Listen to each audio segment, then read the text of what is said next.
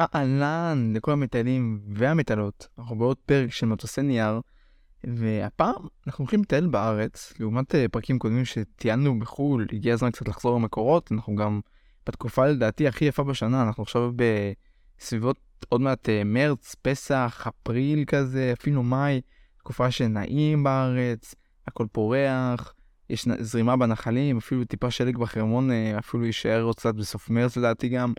אז uh, זה העונה לטייל בארץ, ואחד השבילים, המקומות אולי הכי יפים בארץ, שביל הגולן. אז היום אנחנו הולכים לדבר על שביל הגולן ולארח uh, איש יקר, ובואו נראה בהמשך מי זה. אז כל המאזינים שחדשים למעשה בפודקאסט, או מאזינים אפילו ישנים, נזכיר לכם שאנחנו מטוסי נייר, פודקאסט על טיולים, הרפתקאות, סיפורים ומקומות מרחבי העולם, ועכשיו גם מהארץ. אז יאללה, בואו נתחיל.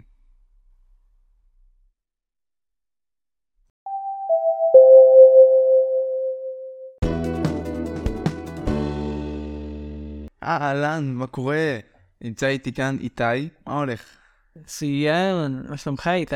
בסדר גמור, את האמת שבקטע הזה זה קצת אה, מוזר לי, כי להקליט עם עוד איתי זה, זה מיוחד, חייב להגיד. אז אה, ככה נראה לי, זה, סלבסקי, נכון? זה השם משפחה. כן. כן, כזה. אתה יודע כמה זמן לקח לי ללמוד להגיד את זה, זה סלבסקי. אז אה, טוב, נמצאים פה שתי איתיים, אז זה אומר שיהיה פרק מיוחד. ו...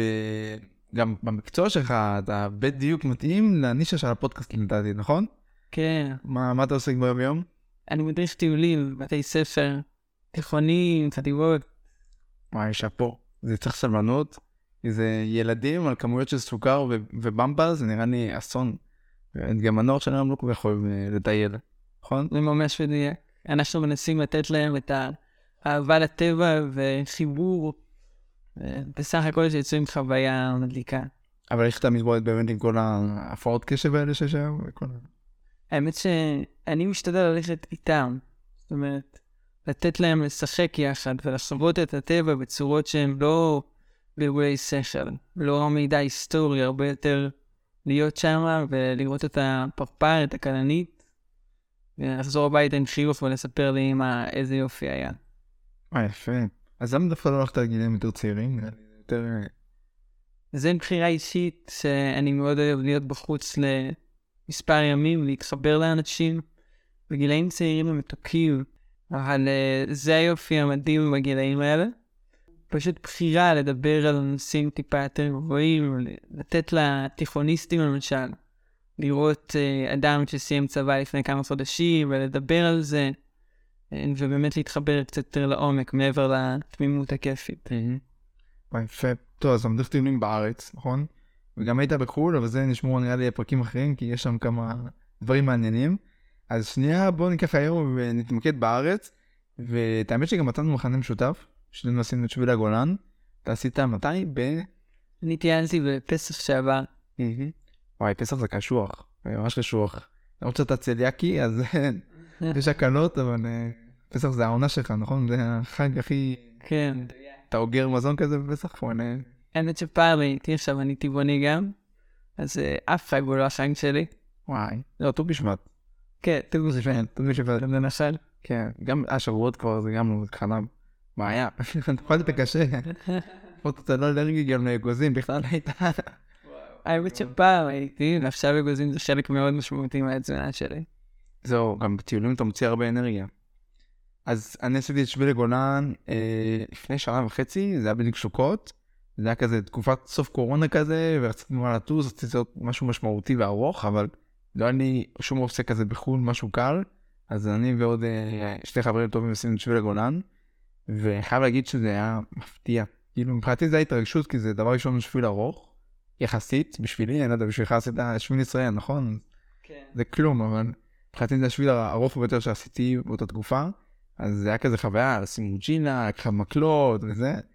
אה, ובכללי אני חייב להגיד ששביל הגולן מפתיע, כי דבר ראשון אתה עובר מלא צורות נוף, והרבה תרבויות, נכון? יש הרבה. שביל מדהים.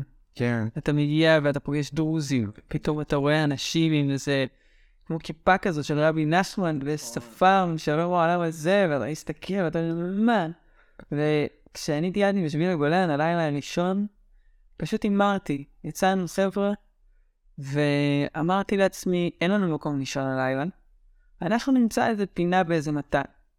ומפה לשם אנחנו הולכים, וכבר אמצע הלילה, ומאוחר, וזה היום שבו הגענו, מלא נסיעה. ואני מתחיל להסתכל, ומפה לשם אנחנו הולכים, ואני אומר, בוא נלך עוד קצת, בוא נלך עוד קצת. עוצר לנו טנדר, דרוזי כזה עם השפם הגדול, אומר לנו, אתם בסדר? מסתכלים עליו, כן, תכשיל קצת, מוזן, אמצע הלילה. ואז הוא מבין, הוא אומר, אתם צריכים מקום לישון? אנחנו מסתכלים אחד על השני, הרבה אמונה באנשים, קצת עזות מצח. וואלה, כן. מפה לשם דברים שקורים רק בשבילים כאלה, במעמוד של טיול. הוא אוסף אותנו, אנחנו עושים חמש דקות, נכנסים לתוך איזשהו מטע, ויש לו שם בנט, כמו...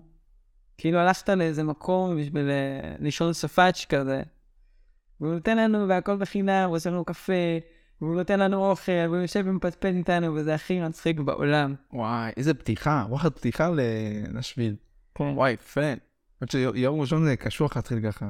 אני זוכר שבהתחלה ממש אהבתי את זה, כי זה היה, אה, זה הסוכות, זה בדיוק העונה של התפוחים, וכל הגולן שם, כל האזור הזה של הצפון עד נזיוון, יש מלא תפוחים, אז אתה פשוט הולך, ואתה יכול כזה לקטוף כל הדרך, כאילו כמובן בעדינות, כן, כי זה רכוש של אנשים עדיין, אבל זה היה מעולה. בחיים לא אכלתי תפוח ישר מהעץ, וזה טעם שונה לחלוטין. זה כל כך טרי, ואני גם לא טיפוס של פירות, ודפקתי הרבה תפוחים שם. אז באמת בואו שניה נדבר על, על איך באנו לשביל. השביל, נכון, חורש את כל רמת הגולן, חוצה את כולה, נכון, 120 קילומטר. כן, התחיל בחרמון. התחיל בחרמון, בדיוק. קולש את כל הרמה מצפון לדרום. מסתיים ממש קרוב לכנרת. במבוא חמה. כן. בדיוק. אז אתה למעשה מתחיל מהרום, אתה מתחיל מחרמון, אתה מתחיל מהמפלס התחתון, זה בסביבות 1500 מטר, יורד, ואז אתה מגיע ממש עד גובה הכנרת, שהוא לא גובה פני הים, אבל הוא בסביבות 400 מטר, אם אני זוכר נכון, משהו כזה, אמור יותר אפילו. אז יש לך ירידה.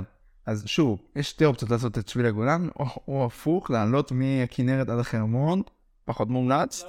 לא מומלץ. או לעשות אותו בירידה מהחרמון אה, עד למטה. אה, ושוב, הוא גם מחולק למקטעים, וגם עשו שם עבודה טובה. כאילו, יש שם מקטעים, יש שלטים, 13 מקטעים. אתה יכול ממש לראות מה הולך להיות לך בדרך, ויש כן חניוני לילה בדרך שאתה יכול לתכנן את הלינה שלך כל פעם. אה, קצב הליכה הוא גם תלוי בן אדם, בסופו של דבר. כן, זה גם שביל שהוא מאוד נגיש, יש שבילים ארוכים שהם מסומנים, ובקושי אפשר למצוא עליהם מידע. דוגמה, שביל המעיינות. אה, השביל הזה, יש בו, יש אתר שמציג את כל המקטעים, והם גם ממליצים, יש המלצות, יש לעשות בחמישה ימים, בשישה ימים, המלצות מפורטות. אה, המקטעים המצוינים למי שעושה טיול של יום אחד, כי מאפשרים טיול יומי בדרך כלל. מי שעושה טיול של כל שביל הגולן, אני ממליץ לעשות את זה בשישה ימים, זה יוצא בערך 20 קילומטר ביום. זה לא מעט, אבל זה גם לא הרבה. ואז בעצם ממקמים את הלינה לפי איך שרוצים לעשות את, ה, את היום. לפעמים אם אחד רוצה טיפה יותר קצר, כי הוא יותר מאתגר, אם אחד טיפה יותר ארוך, אז מתאימים, ויש המון אפשרויות והמון מקומות עם מים כדי לשתות. זה יתרון, כי לעומת אה, שביל אה, ישראל, שאתה צריך באזור הדרום להטמין מים, פה כן יש מים, לא המון, אבל יש כאילו לפחות פעם, פעמיים ביום איזשהו ברז. צריך להקפיד כמובן, כל פעם שאתה רואה מים, למלא, זה גם זה מופיע במפות. יש גם, אה, אני משתמש באפליקציה של עמוד ענן, מופיע שם שביל הגולן, מופיע כל הנקודות מילוי מים, מופיעות נקודות עניין בדרך. ועוד יתרון, אתה עובר במלא יישובים, אז אתה לא צריך לסחוב המון אוכל, אתה יכול כל פעם לקנות כזה בדרך. אה, ויש גם מסעדות בדרך, יש אוכל, יש תפוחים. אז בקטע הזה אתה יכול מדי פעם לקנות ומדי פעם לבשל עצמך, זה קצת מקל. יש חניונים מסודרים, לא ברמה של עכשיו שירותים מקלחת, אבל יחסית מסודרים. אה, זה אפילו כזה טוב למתחילים, נכון? באמת, אה, כן, זה שביל מעולה. כדאי לגעת בעיניי, אנחנו נדבר רגע תכנון. אז קודם כל, שביל הגולן, למי זה מתאים? איך אפשר לצאת? אז uh, מי שזה הטיול הראשון שלו לבד מחוץ לבית ספר, אני ממליץ להתחיל רגע בטיולים קצרים יותר. בטיול של יום אחד עם חבר'ה, טיול של סופש, עם אוהב, לאט לאט uh, להגביר את היכולת לראות האם אני אוהב את, ה, את השטח, האם אני באמת אוהב אותו, כי שישה ימים זה לא מעט. נכון.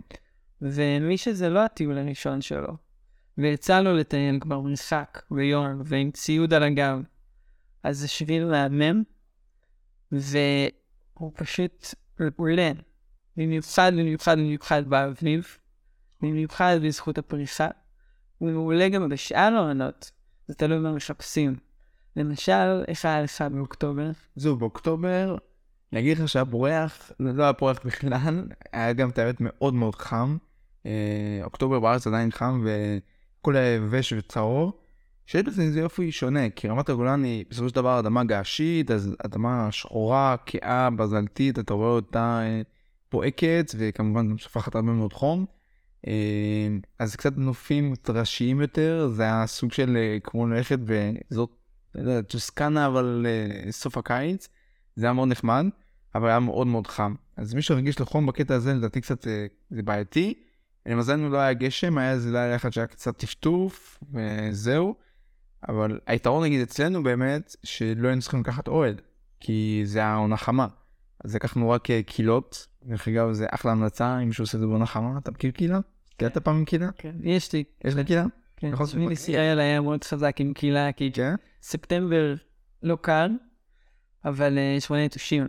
נכון, קם בארץ יתושים. אז היתרון בקהילה באמת שאתה, קהילה מי שלא יודע זה כמו רשת כזאת שאתה תולה מעל איפה שאתה ישן. אז שביל הגולן יש לך הרבה מאוד עצים כמעט בכל מקום, הבאתי גם איזשהו חבל אז תמיד אתה מוצא איך לתלות את זה. אה, ואז אתה מרגיש מוגן, כי אתה מוגן מיתושים ועם כל מיני דברים בסביבה, אבל כן אתה רואה את כל מסביב. אז אתה כאילו מוגן אבל רואה, ובאיזשהו מקום זה קצת הכניס אותי לסרטים, כי בלילה הראשון נגיד אני זוכר שישנו, ואז פתאום שמעתי יללות של שועלים ושל תנים, וזה כזה מלחיץ, ואז הזבל לידינו, אז בדיוק כזה הלכתי עם טלית זו רחוק כזה גבוה, וראיתי אותם רצים כזה ביער, וכאילו אה, רעדתי קצת, וזה קצת מוביל אותי סיפור מצחיק. אני אתן אותו שנייה בתור אנקדוטה. אז כבר בלילות האחרונים נראה לי, ישבתי אה, בקהילה זוגית עם חבר, וחלמתי איזשהו חלום, אני לא יודע, חלמתי ש... משהו עם זאבים, ושמעתי יללות, כי נכנסו לי היללות מבחוץ לתוך, ה...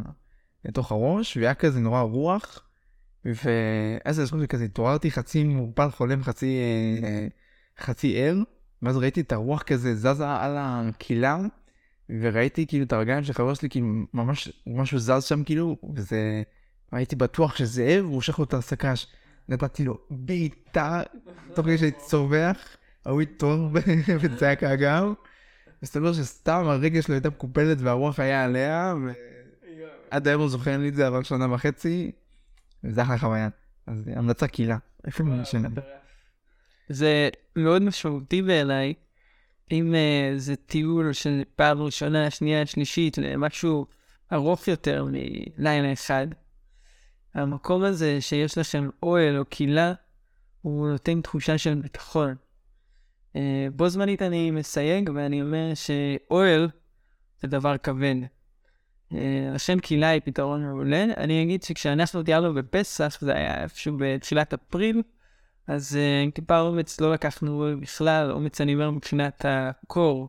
והקם? כי אז זה היה קל אבל לא מדי. פשוט מעילים, כובעים, כל חלק בגוף שפתוח בלבוש רגיל. לסגור כמה שיותר אפילו כפפות, גרביים עבור. אה, וואו, כאילו זה אתה רואה בהצטיידות של קארל. כן, כן. וסק"ש רגיל או סק"ש מיוחד לקור? סק"ש, האמת שאני מטייל עם סק"ש שהוא פתוח מלמטה, זה נקרא קווילט. מה זה אומר פתוח מלמטה? זה אומר שזה כמו איזושהי שמיכה אפשר להגיד. והרעיון בזה זה לחשוף במשקל, למי שמכיר את כל ה-Ultralight, התחום הזה בעצם מדבר על הרצון לטייל כשלא כואב בכתפיים. כשנוח ללכת ואין אה, משקל עודף בכמות רצינית, בשביל לעשות את זה בעצם משתמשים בציוד שהוא קל. התיק שלי שוקל בערך 600 גרם, תיק בדרך כלל שוקל בין קילו וחצי לשניים. התיק עצמו רק. התיק עצמו. אוקיי. אה, הולכים נעליים שהם לא נעלי הרים. אה, לא עשיתם נעלי הרים? לא, אני לא הולך נעלי הרים כבר ארבע שנים. וואו. חוץ מכשיש אה, בוץ עמוק והמון גשר. אתה רואה שבארץ באמת אפשר לתת דברים אחרים. הנה, שביל הגולן, היה לי בעיה עם הנעל והלכתי עם סנדלים. אז אם אתה הולך? עם ברפוט כאלה? אז אה, ממש עד לאחרונה הלכתי עם ברפוט, האמת שהיום זה... סיימתי להדריך טיול של יומיים בצפון, והלכתי ספציפית עם מנהלי ספורט, כי הברפוט כבר ישנות והתחתית נקרעת. אבל אה, אני ממליץ מאוד בחום, לא עם משקלים גדולים, אי אפשר לשלם, זאת אומרת, לקחת עכשיו נעלי ספורט לטיול ארוך, רציני, תיק מאוד כבד, זה עלול לפגוע בקרסול. כי הנעליים הגבוהות שומרות על הקרסול ולא יתקפל כדי לא לעקם אותו. אז uh, זה מאוד משמעותי לא לקחת uh, משקל כבד כשהולכים עם נעלי ספורט או ברפוט, וגם לעשות את המעבר לאט לאט. במיוחד אם זה לברפוט. נכון. בכללי גם אני חושב שצריך לשחוק את הנעליים. וצריך לעשות את החימומים לפני שאתה עושה שביל כזה, כי יש הבלות, ולכולנו היה הבלות בשביל. אתה נראה לי מורגל ללכת הרבה, אנחנו לא היינו מורגלים ללכת כל כך הרבה, וזה עשה מחט של פוחיות, אה, למדתי טוב מאוד איך מפוצצים אותה, משיטה, מחט ונשרוף אותה. אגב, לזה ממש ממליץ לקחת לקופלסט. מה זה לקופלסט? לקופלסט זה נראה כמו פלסטר שהוא גל כזה, כמו סוכריה כזאת, דק יחסית, שבעצם מדביקים אותו על שלפוחיות, והוא בעצם מונע את השפשוף, הוא סופג את השפשוף. וזה מצוין, וזה מציל אנשים. אה, יפה. אז אם אנחנו מדברים באמת על לארוז, אז דבר ראשון, בוא נדבר על זה שצריך מוצ'ילה. נכון, צריך איזשהו תיק גב טוב, לא איזה תיק מעפן, כי אתה צריך לסחוב פה ציוד. מבחינת נעליים, שוב, נראה לי באמת שכול אישי, אני רציתי לקחת נעלי הרים, היה לי בעיה איתם, אז הייתי עם סנדלים, אבל כן, אני חושב שמישהו שלא רגיל ללכת הרבה, אולי נעליים טובות, קצת לשחוק אותם לפני, יעזרו לו, נכון? אם אתה לא אם אתה סוכן משקל כבד. אה, מים, אז כמה ליטר צריך לדעתך? זה ממש משתנה. Uh, בגדול הייתי יוצא עם פחות מ-4 ליטר מים. Uh, זה משתנה למשל אם אתם בוחרים לבשל ארוחת צהריים במסלול ואין מים, אז uh, צריך מים. נכון. Uh, זה משתנה אם אתם מטיילים בקיץ וחם, אז אתם תשתו יותר מאשר בפסח. אה, זה משתנה גם ממקום של אם יש לנו ברז למלא באמצע, חבל שנסחוב מים על כל היום. נכון, אבל הבעיה עם הברזים שהם באמת במרחקים של בערך יום אחד מהשני, אז אנחנו תמיד לקחנו 4 ליטר כל אחד, ובגלל שהיינו כמה חברים אז זה כזה היה בסדר כי הזנו אחד את השני, אבל אם אתה באמת הולך לבד, או אפילו שניים, אולי ארבע וחצי אפילו, כדי שיהיה עוד ספייר תמיד, זה טוב. כי אחד הדברים שהולך להם הרבה מים זה הבישול. אתה צריך להכין אורז, להכין עכשיו פסטה או לא יודע, כל דבר שאתה מכין, דורש, אה, דורש מים. ואנחנו באמת נוגעים באוכל, אתה צליאקי וטבעוני זה מאוד קשור, אנחנו אכלנו הרבה פציטים ואורז, אה, טונה ותירס גם, אבל תשימו לב שטונה ותירס זה כבד, כאילו, יש לזה משקל. מה, אתה ממליץ לטבעונים? לקחת מסלולים כאלה? אני ממליץ לאכול, לאכול אורז ועדשים, או בארוחת הצהריים או בארוחת הערב.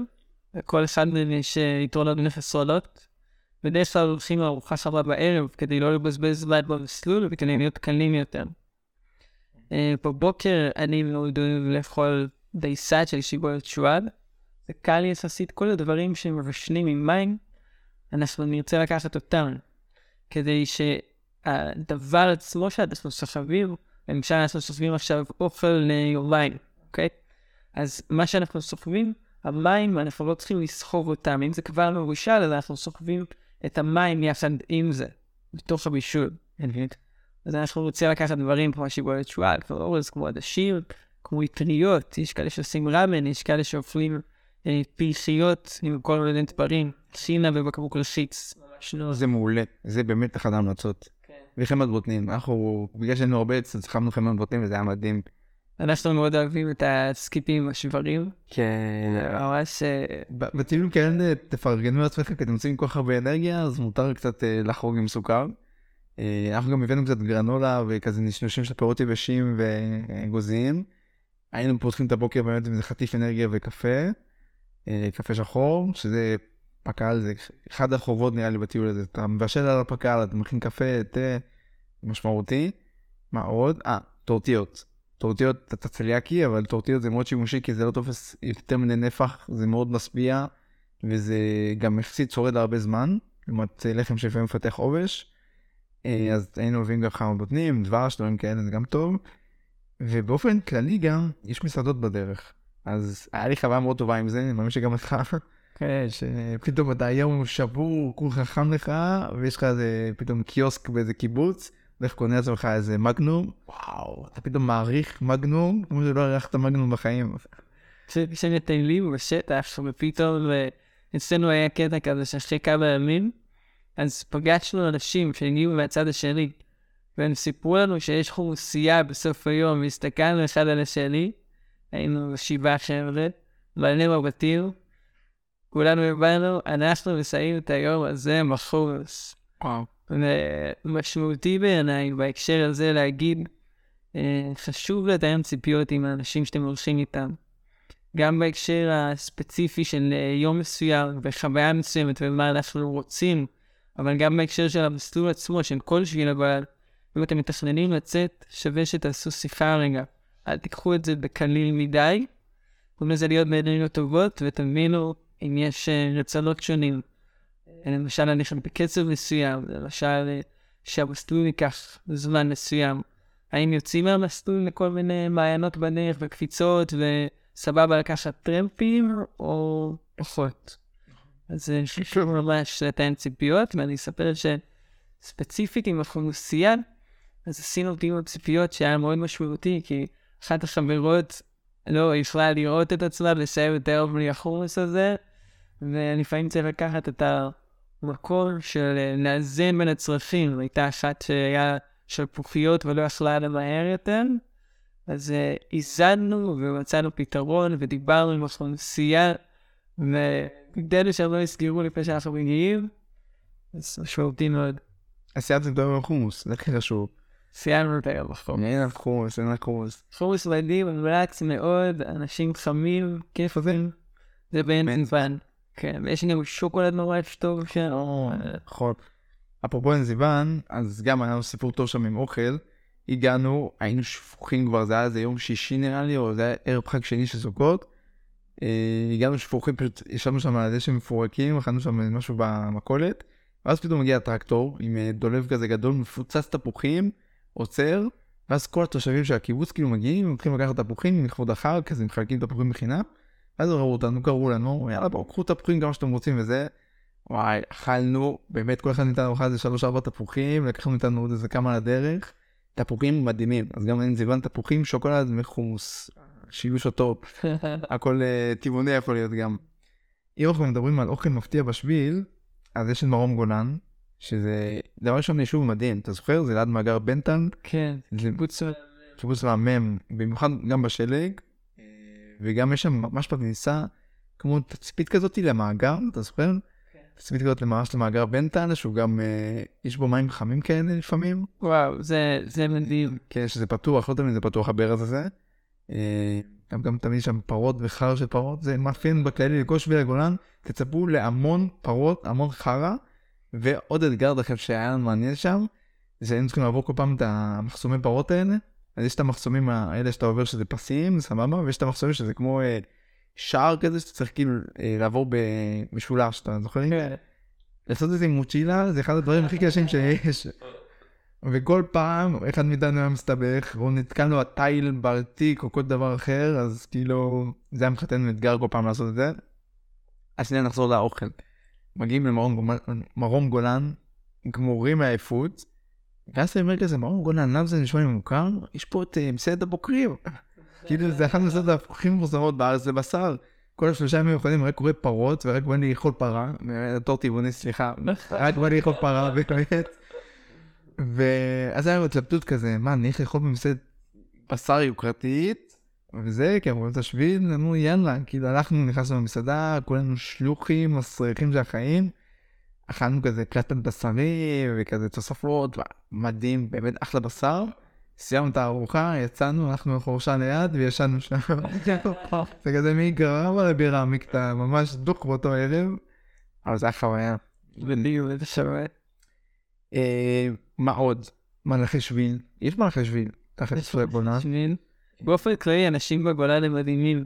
נכון. אנשים מאוד חמים. אני רואה את זה המון בחבר'ה שגרים בפריפריה. זה קורה המון, והגולן הוא חתיכת פריפריה. אמ, יש מלכי שביל בהמון קיבוצים. וגם אם לא, אתם מגיעים, והרבה פעמים פשוט רואים אתכם, ומציעים לכם מקום. זה קרה לי ספציפית בטיול אחר שעשיתי, באזור אחר, אבל באמת, קרה לי בדישון. הלכתי, לא היה לי מקום, הייתי גם, טיילתי לבד, זה עושה שנה, משהו כזה. טיילתי, ומפה לשם אני הולך בדישון, ומישהי, פה לשם קשרנו שיחה, ואז היא הציעה לי אחרי זה, היא באה למקום שישנתי בו, ואמרה, אתה יודע מה, יש לי מקום בבית, אתה רוצה מקום לישון, כי התחיל גשר, ו... אז אנשים מאוד מאוד קסמים. וואו. אה, ממש מומלץ החוויה של מלכי שמי. זה חוויה בפני עצמה, נכיר באמת אנשים. זה, זה הכיף בטיולים. דיברתי על זה בהרבה פרקים אחרים גם. זה... אתה פוגש אנשים מעניינים. יש כאלה שרוצים להתנתק פתאום מהחיים, לעשות דברים אחרים. אה, יש לנו בלהבות הבשן גם, שזה יישוב דתי. כזה היה התקבצות של מלא שביליסטים כזה באותו זמן, כי שביליסטים של שבילי הגולן. גם היה נחמד, כאילו לראות אנשים כזה מרקעים שונים שעושים את השביל. אה, זה היה ממש מגניב. יש לי עוד סיפור מיוחד על הבשן. סיימנו לעבוד הבשן, נתחיל יום למחרת, פתאום מגיעה לנו איזה כלבה. חמודה בכל, אומרים שאנחנו מלטפים אותה קצת זה, מתחילה ללכת איתנו. בסדר, חמוד, חמוד, חמוד, קילומטר, שתיים, שלוש, לא זזה מאיתנו. היא פשוט ממשיכה איתנו, ממשיכה איתנו, וזה היה היום הכי ארוך במסלול שרצינו לעשות. כיוונו לעשות 32 קילומטר. והיא ממשיכה ללכת איתנו, ויש שלב טוב, נותנים לה מים, נותנים לה טונה, כאילו, והיא ממשיכה, מדי פעם כזה חותכים, ואז היא הולכת עוד פעם מוצאת אותנו. יש לה קולר, והיא כאילו נראית כלבה שהיא שייכת למישהו, אבל אין שם, אין כלום. זה היה בדיוק גם שבת, אז אין מי לדבר, כאילו, הקיבוץ הוא דתי. ו... ואז היא עשתה איתנו 28 קילומטר באותו יום. בסוף, בארבע קילומטר האחרונים, היה לנו איזה בעיה, כבר שקעה השמש, והגענו לגלגל רפאים, אתה זוכר את המקום הזה? בטח. מקום מטורף, באמת, גלגל של אבנים שיש לו צורה ספירלה כזה. אה, יצאתם מאלוני הבשן. מאלוני הבשן. כן. מה אמרתי? להבות הבשן. להבות הבשן. זה אלוני בשן. שותים די בשן. גם לכלבה דרך אגב קראתי בשן. היא הייתה איתנו כל הדרך. יש לי אפילו סלפי איתה. אז גלגל רפאים. מקום מדהים. אז זה מקום שבדרך כלל ממש נטוש. ואנחנו הגענו ב-21 ליום הש... יום השוויון. איזה... ב-21 לספטמבר. ספטמבר, כן. 21 לספטמבר. אז כל הטיול בספטמבר. עכשיו אני זוכר. אז 21 בספטמבר, וביום השוויון, מה שקורה שם, שהשמש שוקעת בדיוק באיזה נקודה מסוימת שהאבנים מסודרות, והיא זורחת בדיוק בנקודה אחרת שהאבנים מסודרות. זה משהו ש... חשוב להגיד למאזינים שגלגל רפאים זה דבר שרואים אותו מהחלל החיצון. וההשערות לגביו, תעשו גוגל, זה נראה מטורף, זה ענק. ההשערות לגביו זה שבנו אותו לפני בערך 5,000 שנה, וזה סלעים גדולים, וזה צורה של עיגול בתוך עיגול, בתוך עיגול, בתוך עיגול, כשבאמצע משערים שיש אתר קבורה עתיק מאוד, ובדיוק כמו שאיתי סיפר עכשיו, אז יש שם עניין שיש כמה ספורים מהתקרה, ורק ביום השוויון הם מסתדרים בצורה מסוימת, ועד היום עושים שם כל מיני טקסים, כל מיני כתות ואמונות, ומאמינים שיש במקום הזה איזשהו כוח מיסטי כזה, מאוד אמיץ לישון שם, כי זה די קריפי בעיניי. ממש. זה היה גם, זה ממש מזכיר את סטונהנג' ואת המעגלים שיש בדרום אמריקה, בחשב שזה קווי נאסקה. כן. זה מה זה הסגנון הזה. זהו, אז באמת הגענו לשם, כבר היה מאוחר, ואמרנו, אנחנו לא משלמים לישון פה כי זה creepy, זה בשום מקום, זה ממש creepy. אבל בגלל שזה היה יום שוויון, אז היה אנשים, הייתה שם איזה מישהי אחת, כאילו, שהגיעה כזה ליום השוויון, הביאה עצמה בירות וזה, כאילו באה לבד לראות את השמש שוקעת, לא יודע, כזה רוחנית כזאתי, ואמרנו שאני יכולה לקחת אותנו טרמפ וזה, הייתה עם איזה ג'יפ כזה, היא אמרה, לא, אני פשוט באתי לישון פה וזה, ואז היא ראתה את הכלבה, ואז שאלה אותנו מה, הסיפור עם הכלבה, סיפרתי לה, הכלבה הזאת ניתן 28 קילומטר, היא מסכנה, היא כבר עייפה, ואז אמרה, וואי, איזה מסכנה, טוב, בוא ניקח אתכם. כאילו בסוף מה ששפך אותה זה לא שלושה גברים גמורים, זה הכלבה. לקחה אותנו, אחרי זה הביא לנו גם שמיכה לכלבה, קערת מים לכלבה, אוכל לכלבה, לא יודע מאיפה היה לה את כל הדברים.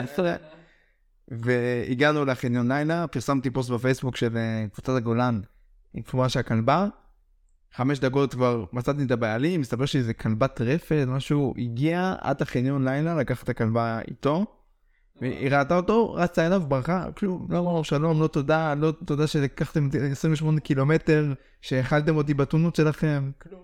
וואו. זה הסיפור הכלבה בשן.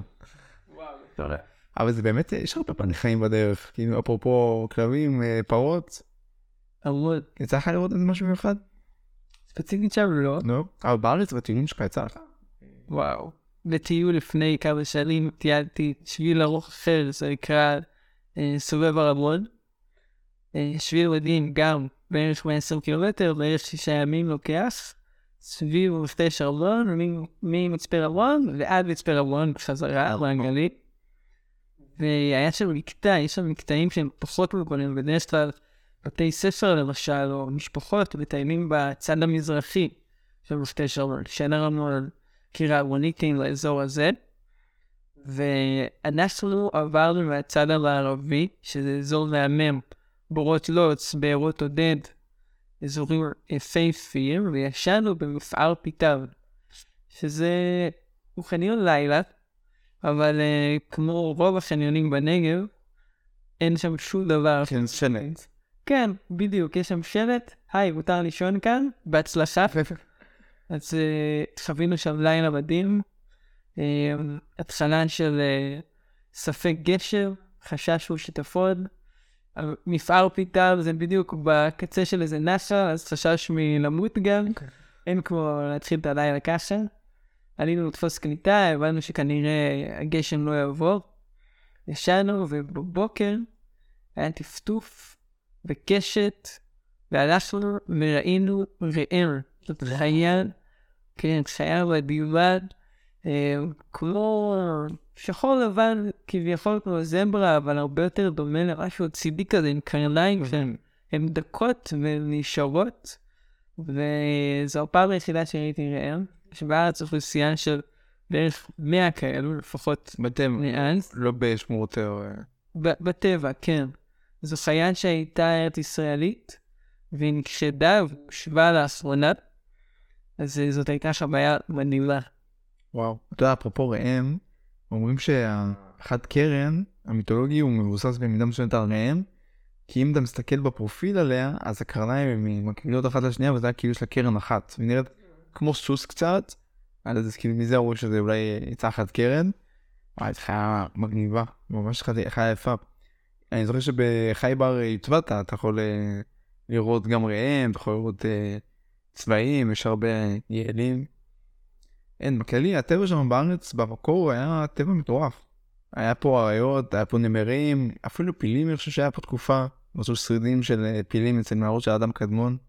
הנמר האחרון, היו נמרים בארץ ישראל, והנמר האחרון מדברים על זה שנכחד ב-1963, שיש עדיין עדויות לנמרים מזדמנים, בעיקר בנגב.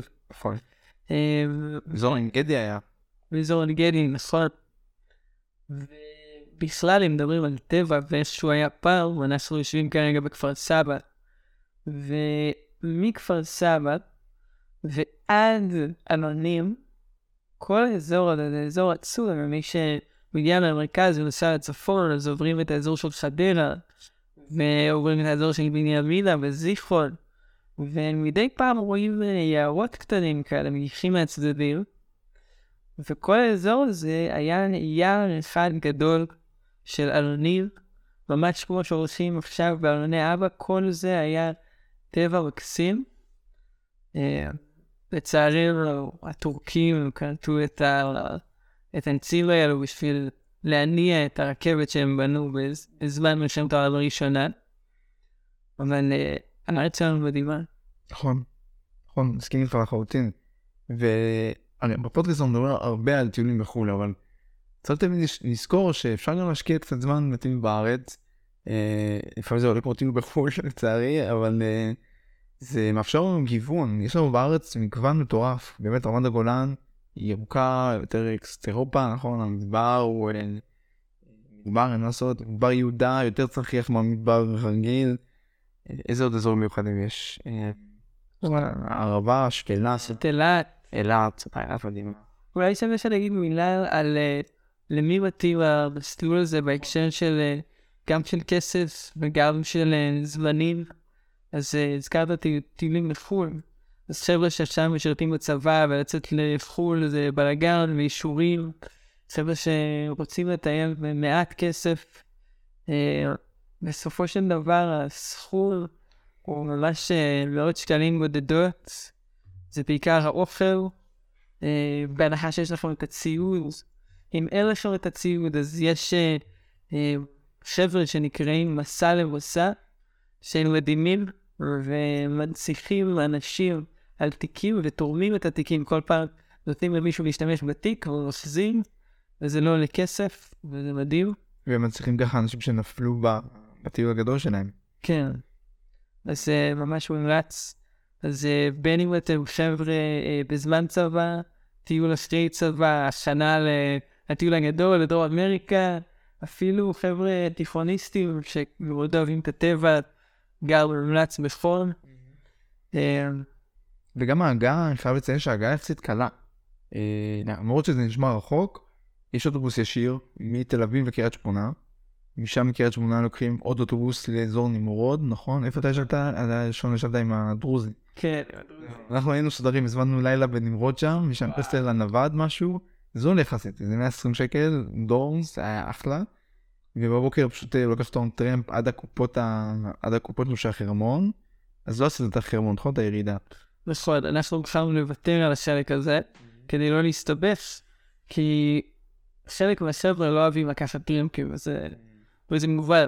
טרמפים זה נושא שהוא די שנוי במחלוקת. אבל יש מוניות, נגיד, הזמנו מונית.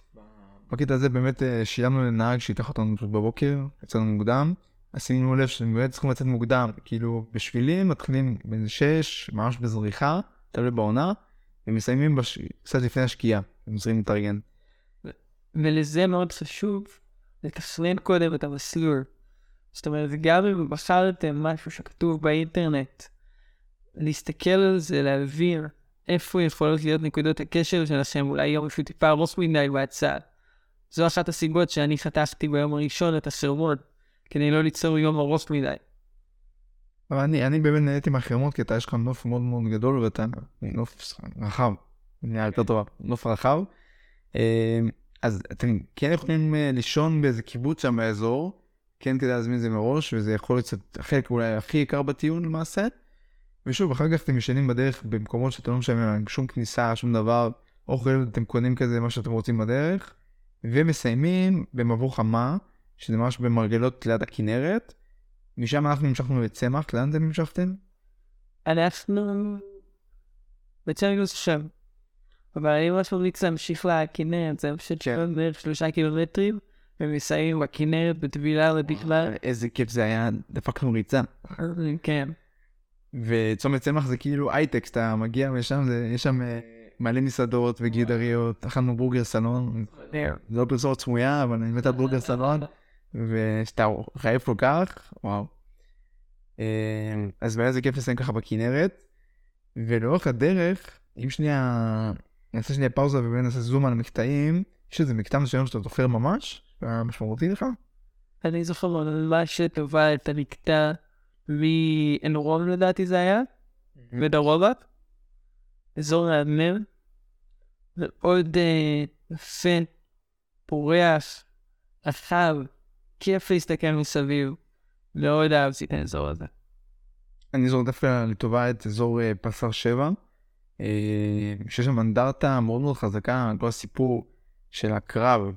למעשה רמת הגולן נכבשה במלחמת אה, ששת הימים, והיה שם קרבות היסטריים נגד הסורים, קרבות מאוד מאוד קשים, כי השטח עצמו, אתם גם תרגישו את זה ברגליים שלכם, הוא לא שטח קל למלחמה. ובאמת היה שם לכבוש נקודות יתרון, נקודות אה, חיסרון שלנו מולם, אה, אז באמת אנדרטה משמעותית, אתה רואה גם לאורך הדרך כל מיני ביצורים. מה עוד היה נחמד? מים, איזה נקודות מים יש שם? יש מעיינות, נכון? יש מעיינות נפלאים. חלק מהמעיינות דורשים אה, הליכה הצידה מהשביל. יש מעיין שמאוד אהבתי, שיש לידו גם מקום לינה שנקרא עין טורבינה. לפעמים הוא טיפה מלוכלס. המים באופן כללי מאוד קרים בגולן. יש גם את עין מוקש, זה המקטע של עין זיוון, מתחילים בעין זיוון בבוקר, ויש אופציה לבחור. אפשר לקחת טרמפ בעין מוקש, אין כל כך, אין אוטובוס, אבל אה, טרמפ בעין מוקש וטרמפ משם אוף חזרן, או לאזור של עין טורבינה, ומשם כבר עולים לאזור אלוני הבשן. הקטע הזה לא הייתי מוותר בשום רון שבעולם, תצפית מדהים על סוריה, יער מדהים של אלוני תבור, אה, ממש מומלץ לא לפספס, אבל אין לו קשר מדהים. הוא מאוד מאוד מאוד קל, לכן אם אתם בתקופה קיצית משהו, אז אה, טוב כפליים. מומלץ בסוף, והייתי מוותר על המקטע מעין זיוון לכביש אה, לקראת עין טורבילה ואלוני הבשן, בשבילנו אם אתם אוהבים ורוצים להיכנס ללילה. באמת הקטע עם המים הוא מרענן והוא מוסיף לך כוח וזה גם המקלחת שלכם, כן מקלחת בדרך כזה עם איזה מקלחת. אה, עוד משהו שיכול לקפוץ לי הראש באמת, הטורבינת רוח, אין, רמת הגולן בלי טורבינת רוח זה כלום. אני זוכר את הטורבינת רוח זה היה על, שתי נקודות. היה, מה שאני הכי אהבתי זה היה, אה, איך קוראים להר הזה, אתה זוכר? אחרי בנטל. אני חושב שאתה יורד כזה מהר בנטל ואתה עולה שם. נר הסן. נר הסן, בדיוק. אז uh, האמת שלשמחתנו לצערנו זה תלוי בדעה שלכם לגבי טורבינות רוח, אבל בדיוק היום חזרתי מהגולן ואני חושב שראיתי מעל 100 טורבינות. הדבר הזה נהיה היסטרי. והטורבינה של בני נסן היא בערך של 20 מטר נכון. טורבינה. היום הטורבינות 100 מטר ויותר, יש אפילו של 200 מטר. אה, אז אה, זו שאלה מאוד גדולה בעיניי בחוגים של אה, שמירת טבע. אה, מדברים הרבה נגד, כי טורבינות רוח בעצם נמצאות במקום שזרימת הרוח היא חזקה. מדינת ישראל היא מדינה שיש בה מעבר עצום של נדידה, ועופות מיוחדים, באופן כללי עופות נמשכים לאזור הזה בגלל הרוח, ועופות ועופות מיוחדים רוצים את המוות שלהם, ויש אה, מינים שהם מאוד מצומצמים, וטורבינות הרוח יכולות לגרור למוות, קורנות למוות, וגם בסופו של דבר להקשדה של מינים כן, בדרך לשם. זה באמת נקודה שאתה חושב עליה כי זה ניהול סיכונים, יש לך פה את הטורבינות רוח אל מול אה, אנרגיה שמתחדשת. לעומת זאת אתה יכול לעשות את האנרגיה בדרך אחרת שיותר מזהמת ואולי תיצור יותר נזק שיפגע אפילו יותר בחי. יש פה באמת נקודה. אין צריך לעבור לסולארי, כן? סולארי זה יהיה הכי, הכי טוב. דרך אגב, ב- באזור הזה של בני רסן היה שם אה, את הצילום של הקליפ של אה, דניס לויד, אם אתה מכיר. וואלה, לא יודע. אני שחזרתי, עשיתי סרטון, שחזרתי את הקליפ כזה בדיוק. היה מגניב לאללה. אז זהו, אנחנו מגיעים לסיום. אה, איתי, תודה רבה, תודה ענקית. תודה, איתי. אה, איזה כיף שיש איתי שמציג אותי. אז באמת תודה רבה, אנחנו נתראה עוד בפרקים הבאים בטוח. אה, הפרק הבא נראה לי זה יהיה על אתיופיה, אז תכינו את עצמכם, היה שם תיאור מטורף, נכון? נדיר. אני. נעשה פרק על זה, ויאללה, נראה אתכם בשבי הגולן. תזכרו שיש לנו ארץ מדהימה, נכון? לגמרי. יאללה, ביי בינתיים. אז מה היה לנו היום? היה לנו את איתי שלקח אותנו לטיול בשביל הגולן, ביחד עם איתי השני כמובן, דאבל איתי, וגם הרבה מאוד טיפים מעשיים, מקומות, סיפורים וקצת חוויות מהשביל, ואני מאוד מאוד מקווה שעשיתי לכם חשק עכשיו לקחת תרמיל ומקל ולצאת לטייל בארץ ישראל שלנו, ובדגש כמובן על שביל הגולן. אז אוהב אתכם, אנחנו היינו מטוסי נייר, אפשר למצוא אותנו בכל האפליקציות הפודקאסטיים, אפשר למצוא אותנו גם באינסטגרם, פייסבוק, פפר פלנס פודקאסט.